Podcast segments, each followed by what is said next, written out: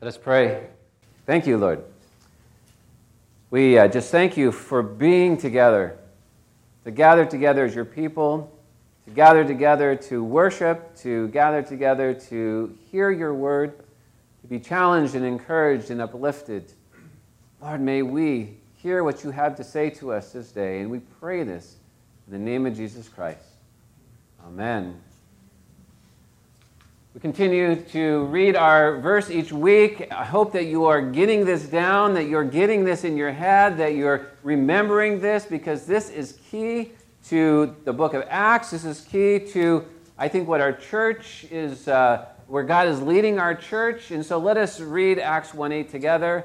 But you will receive power when the Holy Spirit comes on you, and you will be my witnesses in Jerusalem and in all Judea and Samaria and to the ends of the earth. We have been talking about being witnesses for Jesus Christ. But an important note to make here is that to be a witness, you have had to witness something, right? To be a witness, you have to witness something, not just read it, but be a witness to something. I mean, to be a powerful and influential witness, you have had to witness something. And so we need to witness Jesus Christ in our lives. So th- think about these questions. Are you experiencing something special in your relationship with Jesus? If so, you can be a witness to that. Are you experiencing transformation from sinner to saint? Are you experiencing the power of God at work in your life? Are you more at peace in your life? Are you able to cast your anxiety onto God? Do people look at your life and see something in your life that you have and they don't have and they want because God is at work in your life in a way that is evident to others? These are some of the questions we should be asking ourselves regularly because if these things are happening in our life, then we can be a witness to what Christ is doing in our life. Make sense? You see, it really comes from being a Christ follower, becoming more and more like Christ. They say that the longer a couple is married, that they begin to look like each other. I don't know if that's a good thing or not, but it's true. They call it convergence of appearance. But they've also found another interesting thing that people often, Jules was mentioning about liking dogs, people often choose pets that look like themselves. so let me give you some examples here. Here's one. How about that? That one. Or that one. Or that one. Well, that's a little fun thing to do, but more importantly than looking like your dog or looking like your spouse is to look like Christ. We are called to look like Christ, to be Christ followers, to become more like Christ, to be more fully committed to Christ. Only then can we be witnesses for Christ in the way that we're called to be. Now, Acts chapter 15 is a very long chapter. So I encourage you this week to go home and to read the whole thing yourself, to read over it and to take it in, because I'm just going to highlight a couple of things from it. But it's really a great chapter. So please take some time this week to read the whole chapter yourself. And in fact, you should do that each week. I really encourage you to read the whole chapter each week, because we're going through whole chapters in one sermon. And there's just no way in a sermon can I deal with everything in the chapter. So each week you should go home, take, take a few verses a day, and throughout the week, uh, read that whole chapter again. So, the good news is that God has given us ways for us to grow and become more like Christ, so that we can be true Christ followers because we are becoming more and more in the image of Christ. It is not something we do to ourselves, but it is something that we have to put effort and work into. And one of the combinations of spiritual practices that God gives us to become more like Him is prayer and fasting.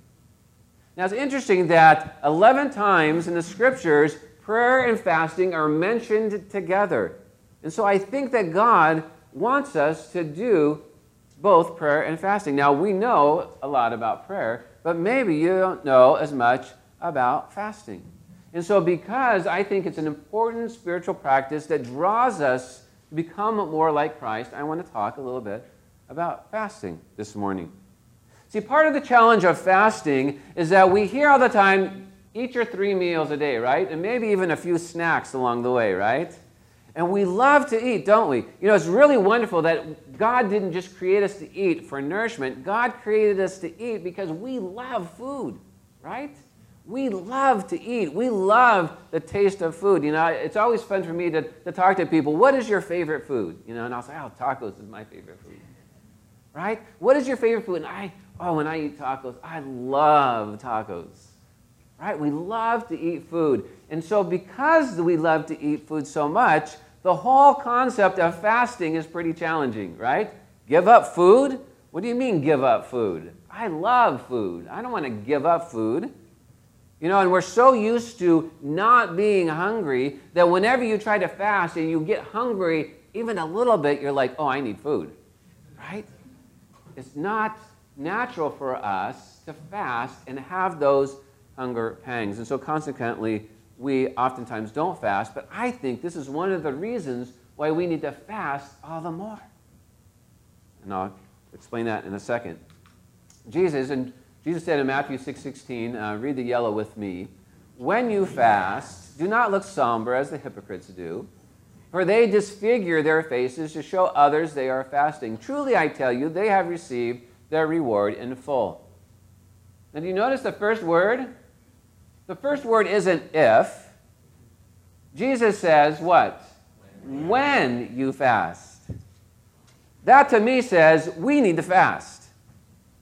It's not exactly a command from Jesus. Not, it doesn't go under the commands of God, but it is definitely an imperative that says when you fast, do so in a private manner so others don't know. It's not supposed to be like, oh, I'm so hungry and I'm so, oh, I'm so terrible today. I'm fasting. I'm fasting. I'm, you know, we're not supposed to be telling people that we're fasting. It's not, you know, he says, if you fast, if you do that, then your reward is basically the other person saying, oh, okay, you're fasting, okay? Your reward, maybe they look up at you, oh, wow, you're a spiritual person, right? You're fasting.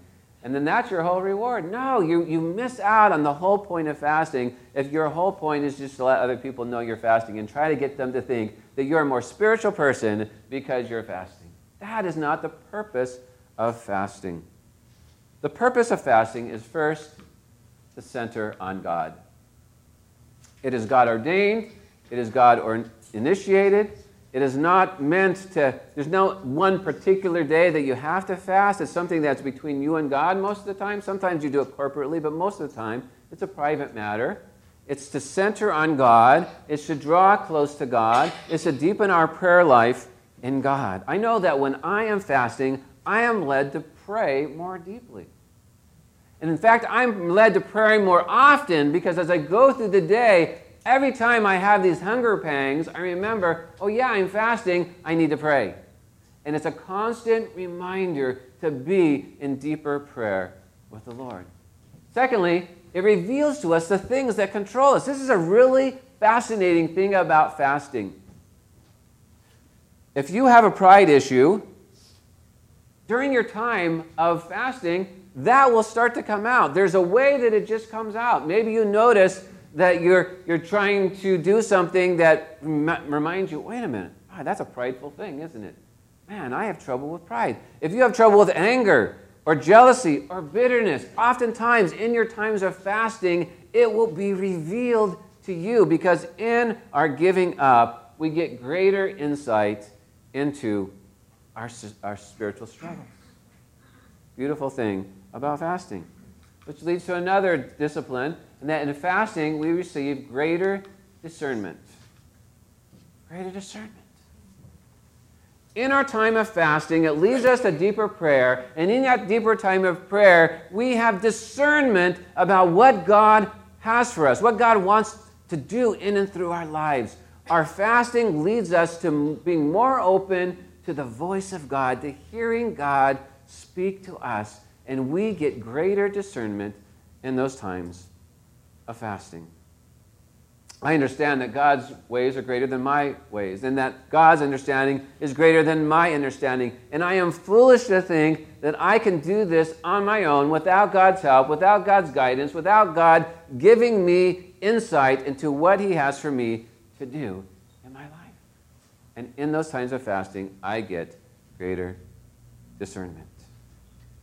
See, fasting strips away my need to be in control and helps me to appreciate what I have and what God has given to me. It reminds me of how feeble I am as I struggle with my hunger. And even just one day of fasting, I struggle with my hunger and realize my weakness and my great need for God. And so in Acts 13, 2 to 3, we read, read the yellow with me. While they were worshiping the Lord and fasting, the Holy Spirit said, Set apart for me Barnabas and Saul for the work for which I have called them. So after they had fasted and prayed, they placed their hands on them and sent them off. One note I want to make real quick. You see, he's called Saul here. Later in the chapter, he's called Paul. We all know that, Paul, that Saul was the Pharisee, right? And then he accepted Jesus, and his name was changed, which ultimately is a significant step now, I always thought it would be interesting if once you became a Christian, you changed your name. Right? From Chris, I became Steve or something. I don't know. The reason for that is because Saul, when you hear the word Saul, you think about the Pharisee. You think about all the things that he did. You think about the simple acts of Saul. But when you think about Paul, you think about this renewed Christian, this spirit filled Christian, this Christian who was given a call by God. And so be, when he changed his name, he became this new creation that the scripture talks about, that Paul talks about in his, script, in his writings.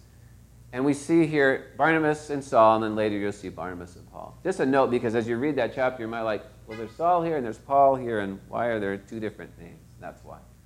But anyway, they were fasting, weren't they? And as they were fasting, they received discernment that Paul or Saul and Barnabas needed to be sent off on their journey to continue to preach the gospel, to be witnesses to the Gentiles to the ends of the earth. And so they heard that from the Lord, and they prayed over them to, to send them out. See, fasting reminds us that we need to be in control of our lives and decisions, but as we are guided by God. It is not just on our own doing, it is God guiding us.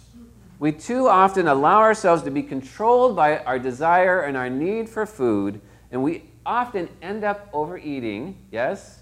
We often often end up overeating because we don't have the self control we need, which carries over into other, other parts of our life where we don't have the self control that we need.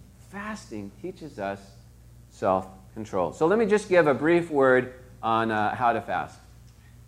Generally, when someone fasts, it's a going without food for a whole day and you drink water. You drink a lot of water, but you only drink water. That's, that's generally what a fast is.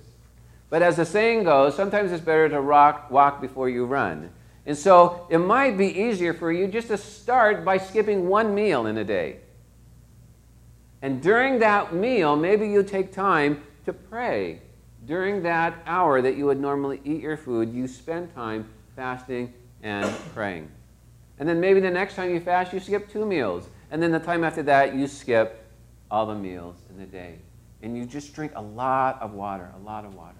Or maybe you drink water and juices to kind of supplement the water. You just drink fluids, but you don't eat food. Now, here's an important note. If you are fasting and you feel lightheaded, you feel weak, you feel sick, you need to stop your fast immediately because fasting is not about dealing with bad health issues, right? Now, if you feel hungry, that doesn't mean you're supposed to break your fast. Okay? Oh, I'm hungry and I'm feeling weak because I'm hungry. I need to break my fast, right? No, you'll get used to being hungry. That's okay, the, the hunger feeling.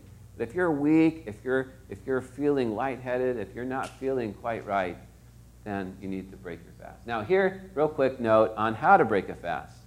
When you're fasting and you then say, okay, now it's time to eat, your tendency will be to overeat, right? Because you're going to be really, really, really, really hungry. And you're just going to want to eat a ton of food, right? I want some pizza, I want some tacos, I want some salad, I want some, you know, you're just going to, and most of the time we eat unhealthily. So, so we're eating bad stuff to begin with, and we're breaking our fast in that way, and that is not good.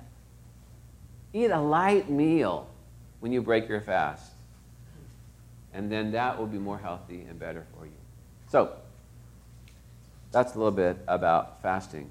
But as you fast, let that experience lead you to a deeper relationship with God, a deeper understanding of God's will, and a deeper desire to let God be in control of your life. Fasting will help that to happen. One of the great experiences I've had, and maybe you've had an experience like this, is you gather in a circle with other people and you have this encouragement time and you choose one person, and everybody encourages that one person. So each person takes their time to encourage that person, to tell them the, the, some good things about them, how God's at work at them, right? You encourage that person, and you go person by person. It's really a powerful experience. It's very a humbling experience. But there is another kind of encouragement that the Bible talks about. And this encouragement is called exhortation. Now, exhortation is one of the spiritual gifts, but it is often overlooked because in exhortation, it's the kind of encouragement that challenges you, that challenges you to be more committed to God, that challenges you to believe dip, deeper, that challenges you in who you are called to be in God or what you are to believe in God. Maybe your belief is a little off and someone exhorts you to believe in the right way. I say this because we will get in a moment to where Paul is asked to give a word of exhortation. And then we saw in the reading that Doug did for us that after he gives a word of exhortation, the people are very angry with him. they did not receive that exhortation well. Now, exhortation gives a true perspective of who God is and what God's work is in people's lives and in the life of the church.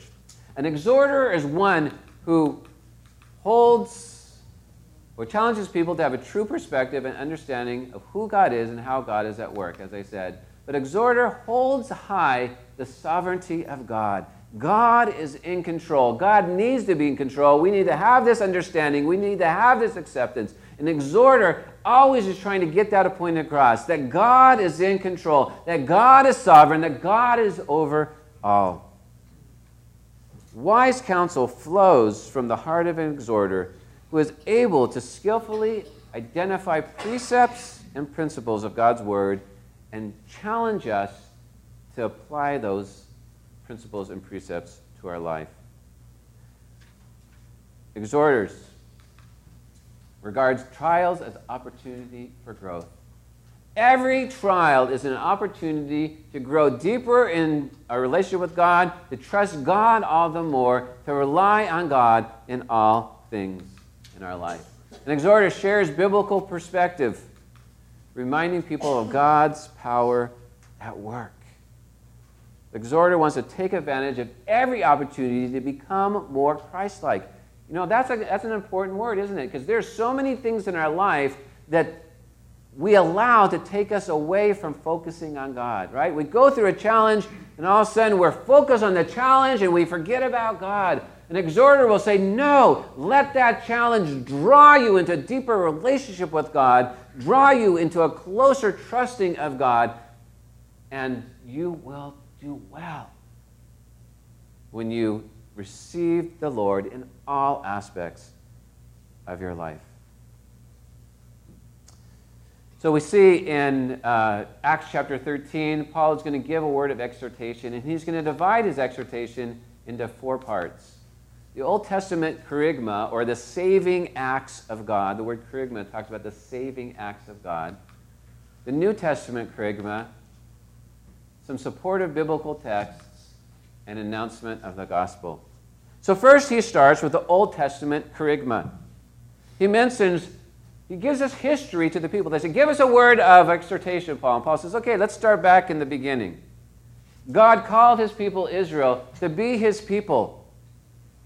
And he talks about the patriarchs, the fathers of the people, Abraham and Isaac and Jacob. And then he talks about how they began to grow as a stronger and stronger people. And the Pharaoh saw this, uh, this growing and this strength, and so he enslaved them.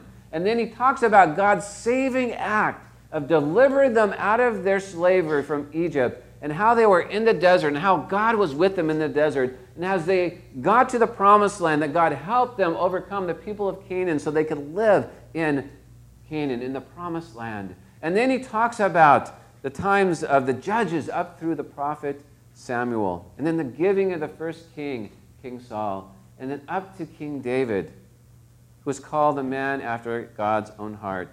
He gives this wonderful summary of the Old Testament, of God's saving work, God's powerful work in the Old Testament. Remember, in exhortation, it's all about God's sovereignty and God's work. And so then he carries it into the New Testament. And he shows a connection between the Old Testament and the New Testament with Jesus being in the line of David.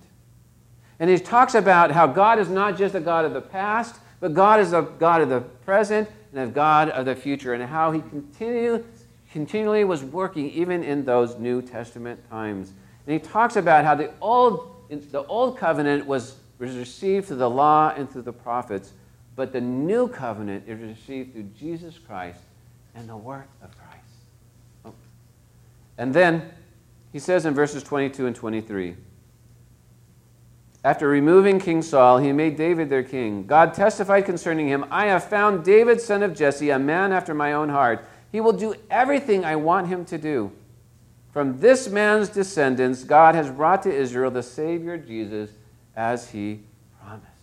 So then he carries them into the New Testament. He talks about John the Baptist preparing the way for Jesus. He talks about Jesus' ministry. He talks about Jesus' trial and his crucifixion and the resurrection. And he talks about the witnesses that saw Jesus after his resurrection. And he's showing how Christianity is not a philosophy or a set of ethics, but it is a work of God through Jesus Christ, an act of love to his people, brought to his people so that all could be saved and all could follow him. He talks about the work of Jesus and what Jesus has done and how that is what we are to testify. The work of Jesus in and through our lives. And then he gives some um, biblical support to that. And I'll just go over that briefly to you. The first is Psalm 2:7, talking about the relationship with Jesus as the Son of God and the relationship of the Son of God with God the Father. And then he talks about Isaiah 55 3, the promises that God made to David and how those promises were fulfilled in Jesus Christ. And then he talks about Psalm 16:10, about how Jesus is the Messiah, his body would not decay, talking about his resurrection, how he'd be resurrected from the dead. And then he talks about Habakkuk 1 5. And he talks about how the work that God had done would not be believed even if people had told them. Really interesting statement that, that Saul makes there, Paul makes there. That even when someone tells someone about Jesus and the work that Jesus has done on your behalf, people don't believe. I mean, you've experienced that, right? You talk about you talk about being a witness, being a witness to what Jesus has done in your life, what Jesus has done in this world, how Jesus is the Savior of the world. And we talk about that, and he says, that some people will not believe even if someone had told them.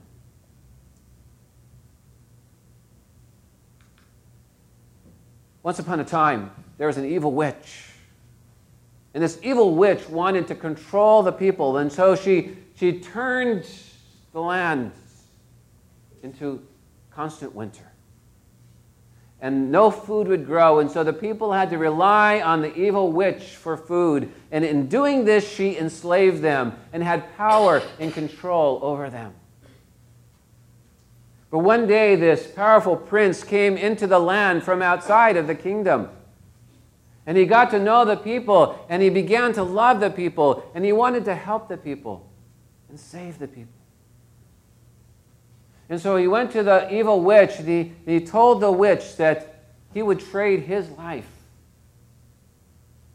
for freedom for the people. And the old witch evil witch, agreed to this.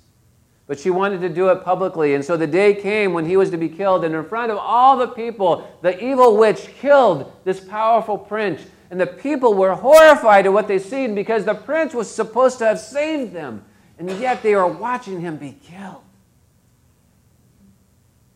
But then something tremendous happened. The prince came back to life. And the witch howled and shrieked at what she saw. And the prince killed the witch and saved the people and saved the land. The end. That's right. We, we clap for that, right? You know, a good story, a compelling story, always has those kinds of aspects in it, doesn't it? There's some kind of evil adversary that whenever you say, boo, we don't like that evil adversary. And always has some hero, right? And always has some people that are impressed, oppressed in some way. And it's all about a love that is shown by the hero to the people who are in need. The story I told could easily have been the story of God and Satan and God's people. Motivated by love, God sent the Prince of Peace, Jesus, into the world to die for our sins, to save us from the coldness of sin, and to give us eternal life with God. Once upon a time, there was a Savior, Jesus, right? Who saved us. Acts 13, 38 to 39, Paul says, Therefore, my friends, I want you to know that what? Through Jesus, the forgiveness of sins is proclaimed to you. Through him, everyone who believes is set free from every sin, a justification you were not able to obtain under the law of Moses. It was, is not by the obedience to the law, but by the free gift from God to us all that sets us free from the power of sin and gives us forgiveness of our sins and gives us eternal life. This is the good news we are to believe, to live, and to share with others. Then he says, Take care what the prophets have said does not happen to you. See, this is the real exhortation that Paul is giving to them. Look, you scoffers, wonder and perish, for I am going to do something in your days that you would never believe, even if someone told you. God is sovereign. God is in control. God has given you a way to be saved. God has done this in His great work. Do not wonder, or you will perish. Believe, he says. You know, Paul, more than anyone, knew what it was like to be a scoffer, to wonder.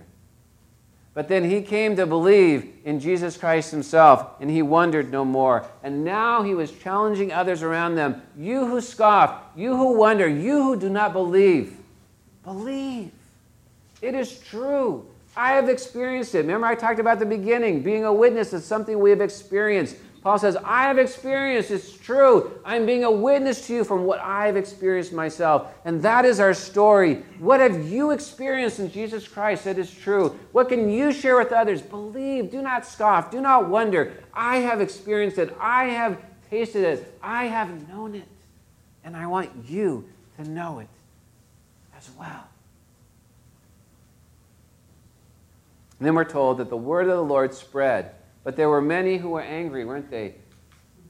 And we read at the very end. So they shook, uh, so they were kicked out of the city, and Paul and Barnabas shook the dust off their feet as a warning to them and went to Iconium. And read with me.